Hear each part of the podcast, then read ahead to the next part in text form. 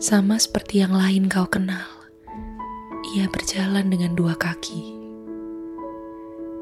Tapi oleh karena situasi, yang ini terbiasa hidup mandiri.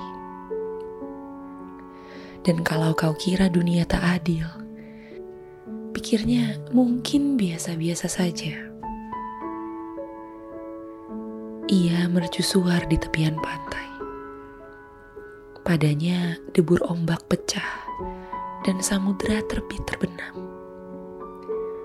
Tapi kedua lengannya tangguh dan gigih mencengkram erat kaki-kaki langit. Dengan kepalanya yang tengadah, ia hadapi langit dan badai dan lautan dan musim.